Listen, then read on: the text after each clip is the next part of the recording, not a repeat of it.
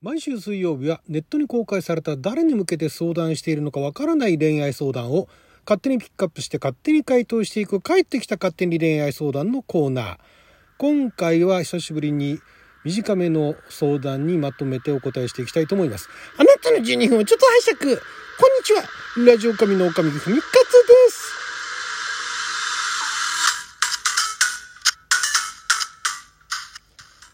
今日はにせんにじゅういちねんじゅうにがつじゅうごにち水曜日、六曜は仏滅でございます。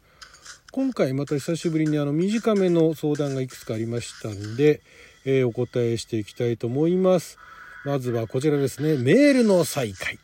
さんじゅうだい女性からですね。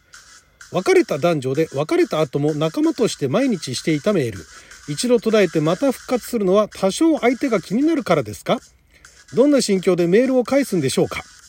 休日も忙しく仕事を家に持ち込んだり朝から晩まで職場にいる人です、という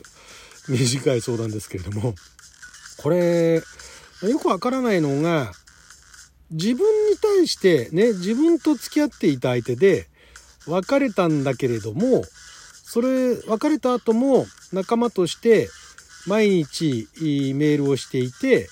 で一度途絶えてまた復活したのか、あるいはまあ、好きになった人がなんかどうやら別れたらしいと。でも別れてもまだその人とメールをしていたか、メールをしていて、でまた間が途絶えて、まあでもそれ一度途絶えてまた復活ってのはこれ本人じゃないと分かんないから、多分これ本人ですかね。これメールの中身にもよりますよね。あのこれ私の知り合いで、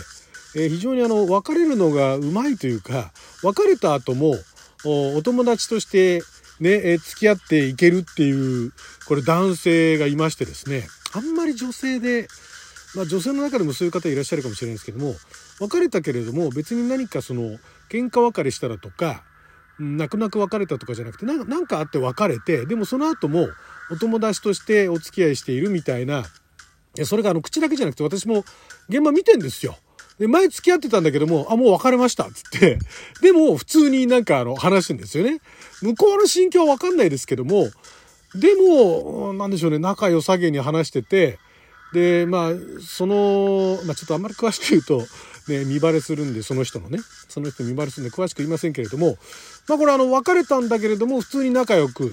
ね、えー、少なくとも私と一緒にその彼もいるときは、その相手も私と彼に非常にあの仲良くで、その後その彼女と別に付き合っていないですし、私ね、でまあ食事呼ばれたりだとか、なんかすごいあの親しくさせてもらったりとかして、あ、そういう別れ方もあるんだなと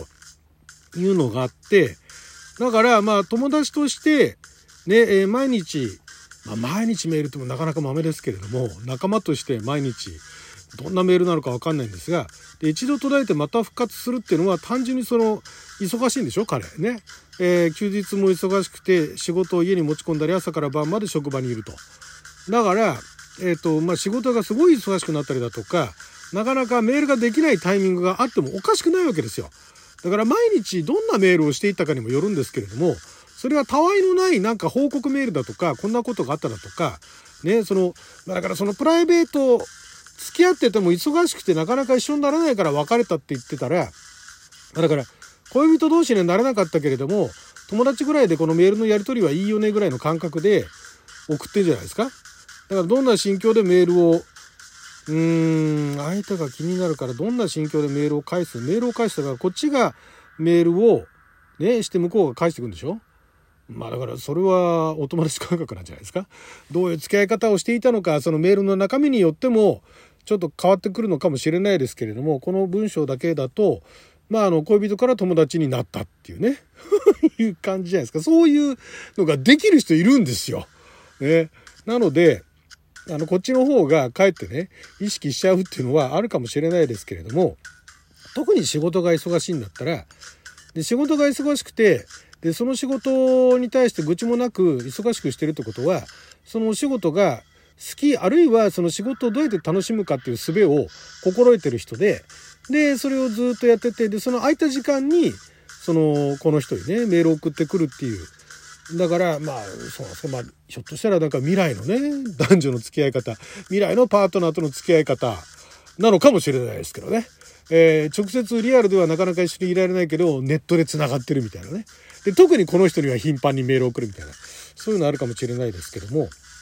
まあだから今までの従来の恋愛相手ではないけれども、まあお友達感覚っていうところになってるんじゃないでしょうかね。だから自分ももしかしたら時間に余裕があったら普通の男女のお付き合いっていうのをしたかったのかもしれないですけども、今はそっちよりもお仕事の方が大事っていうことなんじゃないですかね。うーん、まあそんな感覚だと思いますよ。だからそこら辺が理解できるか理解できないかですね。なるほどと、あ、そういうことかって分かるんだったらメール続ければいいし、やっぱり分からんってなったらなんかモヤモヤするだけだからやめた方がいいんじゃないですか。メールに返信をしないで、返信しないでいるとね、えー、なかなか最近ちょっと返事がないけど大丈夫みたいなことを平気で言ってきそうですけどね。はい、次行きましょうかね。私の恋は曖昧というじゅう代女性の方からですね。私は気になる人がいます。私はたまに気になる人に優しくしてもらうことがあります。でもそれはほんの一瞬のことで、次の日にはなんだか曖昧な感じで私の、私の期待のしすぎでしょうか。短い短いからちょっと読み解けない部分もありますけれども、優しくしてくれる、その人他にも優しくしてますかね。なかなかわからないかもしれないですけれども、えー、まあじゅう代でしょ。じゅう代もね、中学生から高校生から大学生のいちねんにねんもじゅう代っていうのいると思うんですけれども、うーん、まあ中高生ぐらいだったら、まあなんとなくね、相手も気にしてるかもしれないけれども、誰にでも優しくする人だったら、まあそういう感じになるでしょうね。次の日はなんだか曖昧っていうか、優しくするネタがなかったんでしょうね、その人にとってね。優しくする、だからまあすごいあの脈ありぐらいみたいな感じだと、優しくするネタを、えー、何としてでも拾ってきてね、いろんな形であの手この手使って優しくしてくるかもしれないけど、そこまでではないので、まあ、相手の方も出方を伺ってんじゃないですか。で他の人にもどう接してるかわからないですけれども、だからあんまり期待してもしょうがないと思いますよ。うん、まあだからな、それもだいいいい機会だから、ご自身も相手に優しくしてみたらどうですかね。そんな感じでそこら辺でやり取りしていくとね、お互いだけを優しくし合うみたいなね。お互い特にえ他の人にも優しくするけれども、お互いは特に優しくするみたいな感じになって、えー、そうすると付き合えるようになるかもしれないですね。はい、次行きましょう。好きな人との話し方。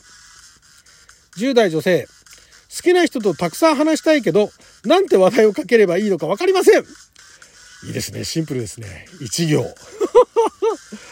ねえ、分からないですよね、最初はね。特になんか相手を意識しちゃうとね、なんか下手なこと言うと嫌われるんじゃないかなとかね、なんかあのしょうもないこと言うとバカにされるんじゃないかとかね、相手にしてもらえるんじゃないかなっていうところで、えー、何を話したものかっていうところがあると思うんですが、まあこれもじゅう代ということで、えー、じゅう代の皆さんのそのね、えー、コミュニティの同じ学校とかそういったところの中で、まずどんな話が話題に上がるかですよね。テレビ番組なのか YouTube なのか漫画なのかアニメなのかゲームなのか音楽なのか、まあ、あるいは何でしょうね、地元の山の話とかねわかんないですけどもね。そういうまずそのクラスの中でどういうクラスだとか、その好きな人と一緒にいるところの周りにいる人たちも含めてどんな話をしてるのかっていうところにまず注目するんですよ。で、えー、こんな話してるあんな話してるっていうところのいくつかのそのジャンル的なね、だからそれこそ食べ物の話だとか、食べ物の話がよく出るなとかね、あとあのアニメの話がよく出るなとか、ゲームの話がよく出るなとかいうようなことが分かってきたら、こっちがまだそういったものに対して、まあ、関心持つのが本当は楽なんですけども、一番ねあの近道ではあるんですけれども、で無理になんかそれをあれやこれや調べてきて、それのあの知識をひけらかすだとかね、えー、一歩あの突っ込んだ詳しい質問するんじゃなくて、その話題に対して、だから例えば食べ物の話ばっかりしてるってんだったら、えなんか美味しい店あるとかね、えー、なんか最近そのスイーツが好きなんだけどもなんかそういうのあるっていう風に聞いてみるっていうことですよね。そのジャンルに関して自分は疎いんだけれども、でも興味はあると。でそれに対してその質問すると、そういう話題が集中してるんであればね、まず話しやすいです。そのネタで質問するというのは全然違和感がないんで、で、えー、相手がね余裕があれば返事が返ってくるでしょうから、そうしたらその会話盛り上がるわけですよ。そういう感じで相手に対して質問をするっていうね、その質問も漠然とした質問じゃなくて、どういう話をしてるのかっていうのをちょっとその好好きな人とそれ以外の人たちと一緒にいるっていう、だからとりあえず行動だけでも一緒にするみたいなね、いうところで話を聞いてみたらどうですかね。はい、じゃあもう一つぐらい行きましょうかね。もう一つ。はい、えー、私はただの女友達、じゅう代女性ですね。生徒会のようなもので一緒に活動している彼が気になっています。ちなみにその彼と部活も同じですが、あまり私が行けていないので、一緒に練習はあまりできていません。あ、これあの部活に行けていないってことね。自分が行けてない女だってことじゃなくてね。えー、彼はきっと私を女友達としてしか見てくれていないと思います。私も今の関係が崩れることは避けたいので、告白や下手なアピールはできません。どうしたらうまくやっていけますかっていうね。うーん、どううまくいきたいのかにもよりますけれども、部活に行けてないんでしょ？だから部活に行く機会を増やすのが一番手っ取り早いですよね。その行けてない理由っていうのがわからないですけどね。なんか他にあの習い事をしてるだとか、ね、部活を掛け持ちしてるだとかいうことで、その練習も何の練習かわかんないですけども、それに行かれないのであれば、うーん、その部活にね、行くのが一番の近道ですけど、あと生徒会、生徒会のようなものっていうのがなんかあるんでしょうね。そこで一緒に活動してるわけでしょ。なんかその学年会みたいなとかね、なんかそういう、えー、学生の中のそのなんですか、自治みたいなことをやる、あの司る会があるわけでしょ。でそれで一緒に活動してるんだったら、その同じその活動の中の同じジャンルの活動を率先してやるだとか、あとは部活に通うっていったところから、要は彼と接触する、ねえー、特に話さなくてもいいけど、彼の顔を拝む機会をね、えー、そのそれも遠くから見るんじゃなくて近場で見るっていう機会を増やしていくところから始めてみてはいかがでしょうか。それでうまくいくかどうかわかんないですけども、まあ、まずはそこからですよね。そうやって相手にも認知してもらうっていうところから始めてみてはいかがでしょうか。はい、ということでじゅうにふんかんの貴重なお時間いただきありがとうございました。それじゃあまた。